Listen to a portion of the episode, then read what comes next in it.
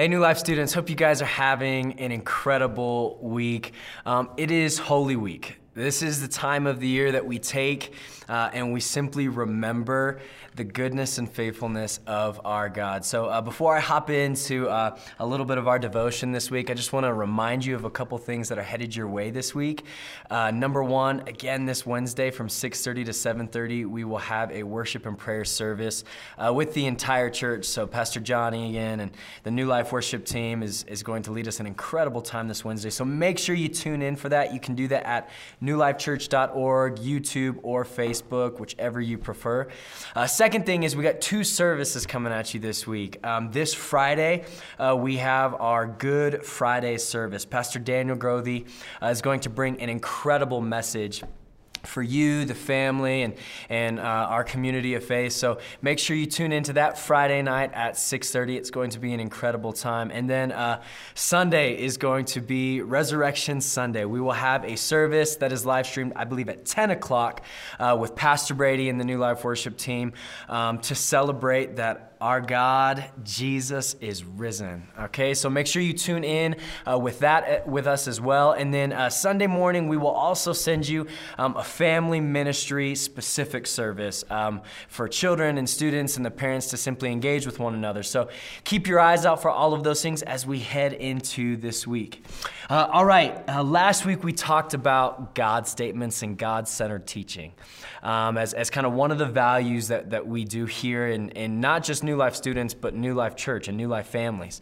Um, so this week, what I want to talk to you about is the grand redemptive narrative.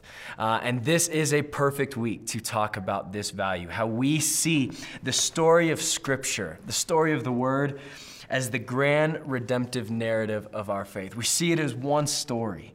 Uh, and this is a big deal because when, when we start to approach the Bible, a lot of people can be really intimidated when they come at this book. And there's a lot of different reasons for it. Some people feel that they don't have the, the ability to interpret it accurately or, or what is this actually for? Or why do christians utilize this book as, as kind of the, the book or writing of our faith? And, and there are a couple things that i think we need to understand about it. Number one is, is yes this is a collection of writings from, from about 40 different authors and it, it's created about 66 books here uh, in the bible that's divided into the old testament into the new testament. And, and then there are different forms of literature in this. There's there's historical writings and there's poetic writings and there's prophetic writings. And, and then if you're kind of even taking it from like a, a Hebrew standpoint, you got like the law and you got um, the writings and you, you, got kind of all of these different approaches um, that people take to this book. And then you hit the New Testament and you got the Gospels, you got Acts, you got the epistles, you got Revelation. And the question can be hey, how do we engage with this? All of these different parts, do we kind of take them all individually of themselves, or how are we supposed to approach it? And I think one of the things that we have to see when we approach this um, is that this is a story, it's a narrative. Uh, and so this kind of enables us to approach the Old Testament still with value as well as the New Testament. So there's simply three things that I want to talk through about the grand redemptive narrative as we kind of address this as a value. Um, I'm not going to go through the actual narrative itself today. We'll save that for a future video. But there are three things um, that I want us to be able to take away as we approach this value. Number one is that it's one author one author to write this book. And this is what I mean by that. I know I just said that there are 40 different authors who, who, are, who are kind of part of the, the inspiration of this coming together. But behind those 40 authors writing uh, these different letters and books and poetry and literature and prophecy, we have one God who is inspiring it. We have one God who is holding it together. The apostle Paul in 2 Timothy 3:16, he says this. He says all scripture is breathed out by God and profitable for teaching, for reproof, for correction, and for training in righteousness all scripture is breathed out by God. Though we have all of these different human authors responsible for writing these words, we have one God, one Spirit who has inspired this message. So when we approach the grand redemptive narrative, we have to understand that there is one author. Number two is that it is one book.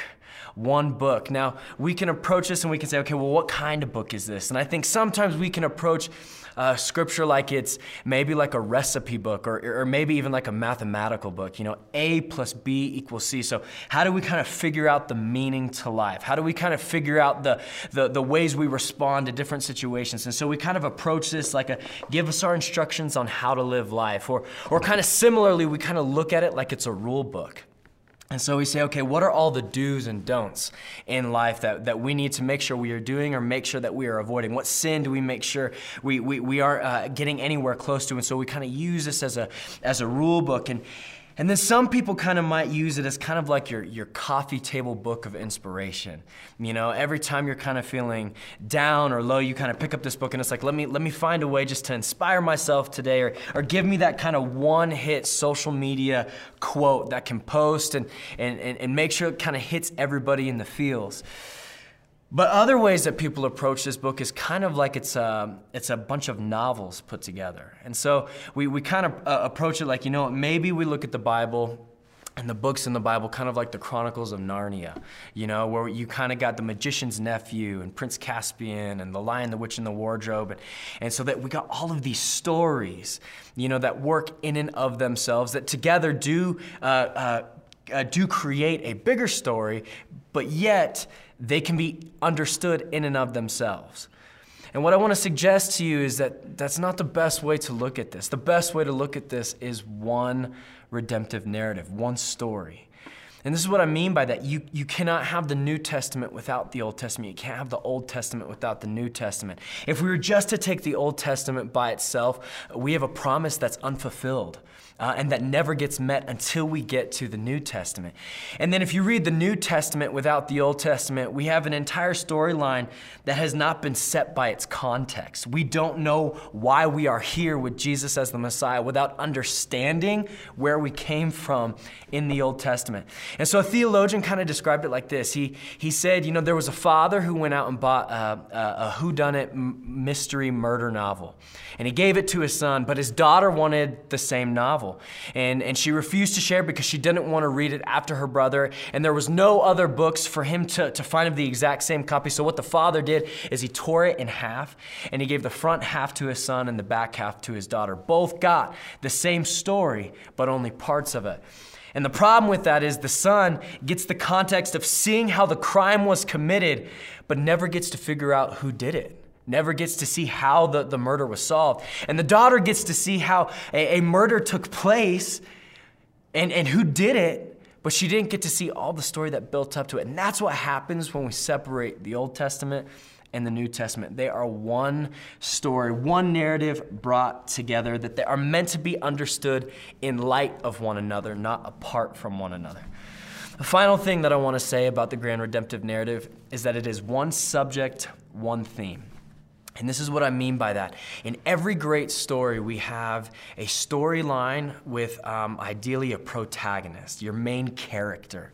Um, and, and, and someone where the, where the story kind of follows the life of this main character and kind of sees them go through challenges and highs and lows, um, but ultimately get to see them overcome an antagonist. And so often when we approach Scripture, we approach it with ourselves as the subject in mind. And what I mean by that is we say, okay, what does this mean for me? What does this tell me about me? How does this shape my life? How is my life at the center of this? And I want to suggest to you today that that's not, you are not the main character of this story, but God is. God is the main character of the story, and the theme of this story is redemption. And here's what's good news about that. I think, contrary to popular belief, sometimes we can approach this and go, that kind of stinks that we're not our own main character. That kind of that kind of goes against the entire tidal wave of culture where life is saying everything is about you right now. But if God is the main character of this story, if this narrative is in fact about God, and, and the life we are living right now is in fact about God, because this narrative is not finished yet, what that does mean for us is that we are no longer the ones responsible um, for, for defining our purpose in life. We are no longer the ones responsible for creating our own identity. We are no longer the ones responsible for ascribing our own worth and value to our lives. Why? Because we're not the main character. God is. And if this story is about God, He holds the responsibility for all of those things. So it doesn't matter what purpose you give yourself, your real purpose is that which God gives you. It doesn't matter what identity you think about yourself. The identity that matters about you is that who God says you are. What doesn't matter is all the things that you can collect to give yourself value. What matters is the value and worth that God ascribes to you. Why? Because this narrative is about Him. The story is about him. And if, if you were in an English class and you were talking kind of like a plot map, how they kind of define every story, you would see that um, in, the, in the exposition or the beginning of the story, you have God creating mankind and you have mankind sinning. And this kind of sets the precedent in Genesis 1, 2, and 3 for our narrative. But then, as you continue this narrative, as you continue to read the Old Testament, you see that the rising action is actually a God who promises and a God who pursues. It is not a God who has neglected his people, it's not a God who's abandoned his people. It's a God who promises his people that he's going to make things right. And it's a God who's ever presently pursuing his people, even amidst their unfaithfulness. And then we hit the climax of the story, which is beautifully in the week that we're in right now the story of Jesus. That finally, the, the one who God has promised to come and redeem his people has come. And this is kind of the moment in history where we, as the people of, of, of God, get to look back and say, this is what it means to be the people of God. That our God came and gave his one and only Son to die for us. So that if we believe in him, we could have eternal life. And then you kind of got, uh, for lack of better words, the falling action. We have Jesus ascending into heaven. He's seated at the right hand of the Father, but He has sent us His Spirit to make us alive and to be presently working in the here and now. And so this is where we abide in God's grand redemptive narrative, is, is we are in the now If God's Spirit is moving. Jesus is on the throne.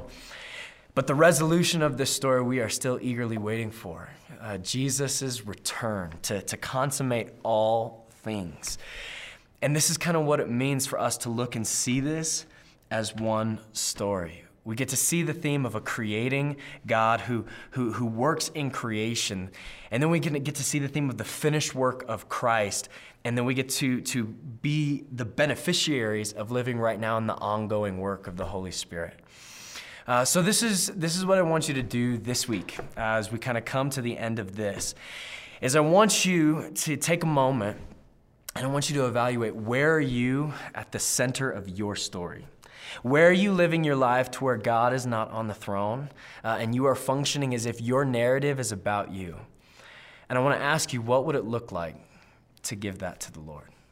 What would it look like for you to entrust that to Him? What would it cost you?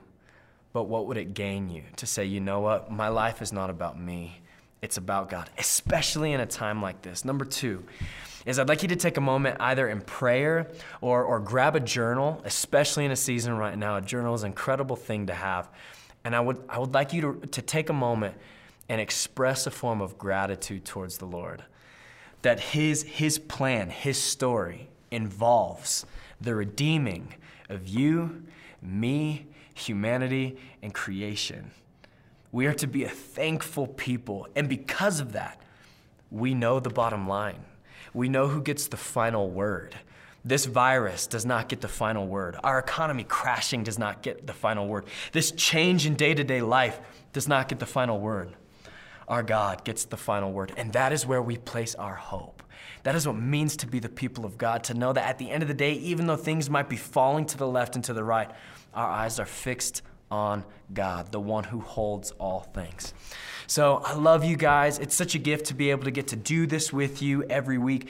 Take time and lean into the presence of God. Remember the faithfulness of our God during this week, Holy Week.